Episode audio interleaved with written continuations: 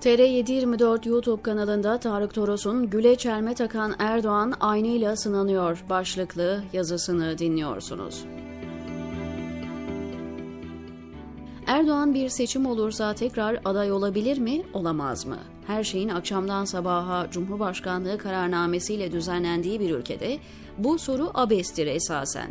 Yine de cevap verelim kağıt üstünde yani Anayasa 101 ve 116'ya göre Erdoğan ikinci dönemini sürmektedir. Üçüncü dönem aday olabilmesi için meclisin 360 oyla erken seçim kararı alması gerekir. Seçimin normal zamanı en geç 18 Haziran 2023 Pazar günüdür.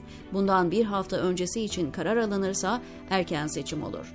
Anayasada normal tarihine şu kadar kala erken seçim kararı alınamaz diye bir hüküm yoktur. Erdoğan tayfası şunu savunuyor. 2017 anayasa değişikliğiyle sistem sıfırlandı. Haliyle Erdoğan ilk dönemini sürüyor. Seçim normal zamanda olsa dahi ikinci dönem aday olacaktır. Sonraki seçimde yani 2028'de üçüncü dönem aday olabilmesi için meclisin erken seçim kararı alması gerekir. Şimdi Türkiye Cumhuriyeti 2017'de sıfırdan kurulmadı. Anayasa değişikliği yapıldı sadece. Parlamenter sistemden başkanlık sistemine geçiş de olmadı. Bu bir yorum. Anayasada yazmıyor bunlar. Daha iyi anlaşılması için Abdullah Gül örneği verelim. Gül, 2007 yılında meclis tarafından 7 yıllığına yalnızca bir dönem için Cumhurbaşkanı seçildi. O günkü anayasa öyleydi. Sonra Cumhurbaşkanlığı seçimini düzenleyen madde değişti. 5 yıllığına halk seçer, ikinci dönemde aday olabilir düzenlemesi yapıldı. Erdoğan tayfası Gül seçildiği sırada mevcut anayasa bir defalığına seçilir, tekrar aday olamaz dediği için Gül tekrar aday olamaz tezini savundu. Bunu Erdoğan da yürekten istedi. Çünkü Cumhurbaşkanlığını hedeflemişti ve karşısına Gül'ün çıkmasını istemiyordu. Konu Anayasa Mahkemesi'ne gitti.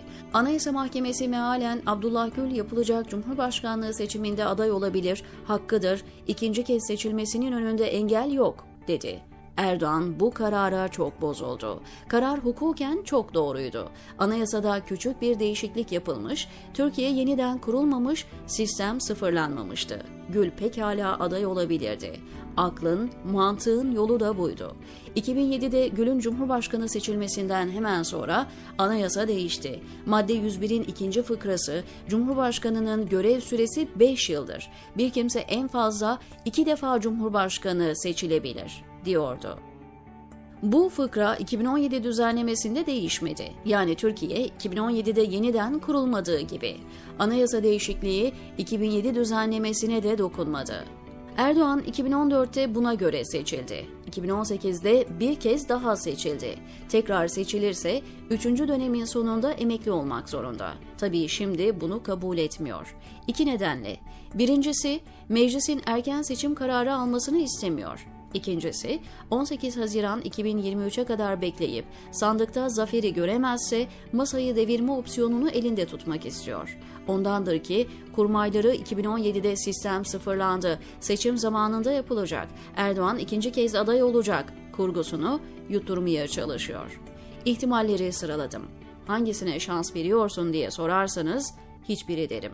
Tüm bu hesapları ters yüz edecek gelişmeler bekliyorum, diyor Tarık Toros, TR724'deki köşesinde.